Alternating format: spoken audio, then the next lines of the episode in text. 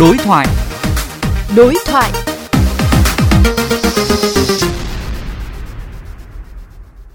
Thưa quý vị, một câu chuyện ùn tắc cục bộ trên tuyến cao tốc Pháp Vân Cầu Rẽ Ninh Bình mỗi dịp cuối tuần hay lễ Tết không phải là mới. Tuy nhiên, dự báo trong tương lai gần, nhu cầu vận tải trên tuyến đường này sẽ tiếp tục gia tăng, khiến cho áp lực về ùn tắc sẽ trầm trọng hơn. Để giảm áp lực về ùn tắc giao thông, tỉnh Hà Nam đang kiến nghị mở rộng làn đường cao tốc đoạn cầu rẽ Ninh Bình.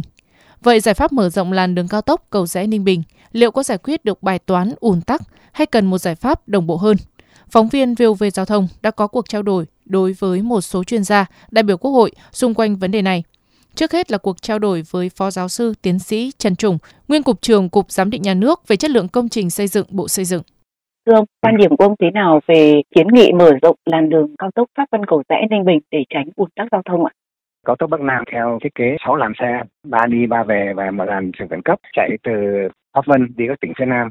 Nhu cầu lưu thông rất là lớn. Trong tương lai thậm chí là 6 làn xe cũng có thể những cái ổn tắc rõ ràng là đây là một cái thách thức thực sự đối với hệ thống cao tốc Việt Nam bởi vì cái lưu lượng xe nó tăng rất nhanh cho nên là cái dự kiến về thời gian thực hiện cái phân kỳ có thể không còn là phù hợp cho nên cái nhu cầu mà phát triển mở rộng những cái tuyến đường thì đó là nhu cầu tất yếu nhưng mà tôi cũng cho rằng là trong cái bối cảnh hiện nay đang đầu tư một nguồn vốn rất lớn vào cái cao tốc Bắc Nam giai đoạn 2 cho nên là cái việc mở rộng sẽ phải tính toán thời gian cần thiết để chuẩn bị được cái nguồn lực đặc biệt là về tài chính. Cái nguồn lực tài chính của đất nước cũng chưa đủ.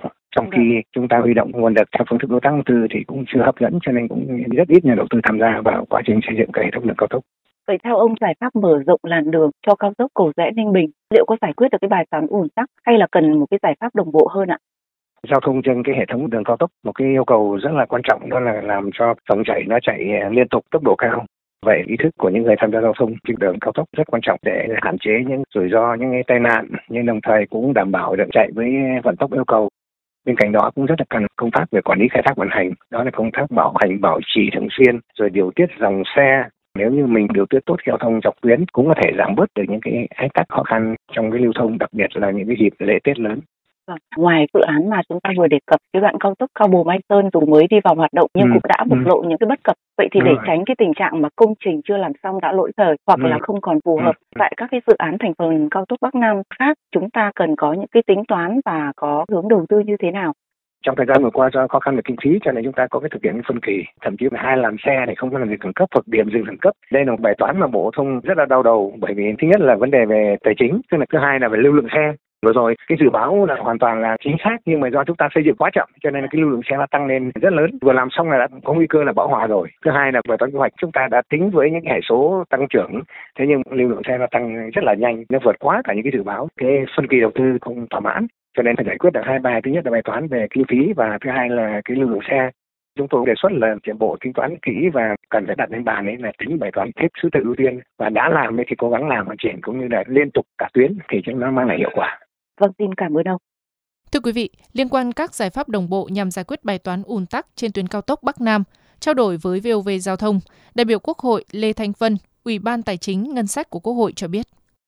Trước hết phải có một cái quy hoạch tổng thể, xây dựng được một cái mạng lưới giao thông khoa học, tức là phân tán các phương tiện giao thông theo một tuyến hướng nhất định để những người tham gia giao thông có lựa chọn nhất định về ngắn hạn ấy giải quyết những cái tụ điểm ách tắc ùn ứ có tính chất là thường xuyên phân tán ờ, phương tiện giao thông đi bằng cái việc là cải thiện các cái làn đường ngang ấy, đường xương cá ấy, để mà có thể điều tiết nhanh.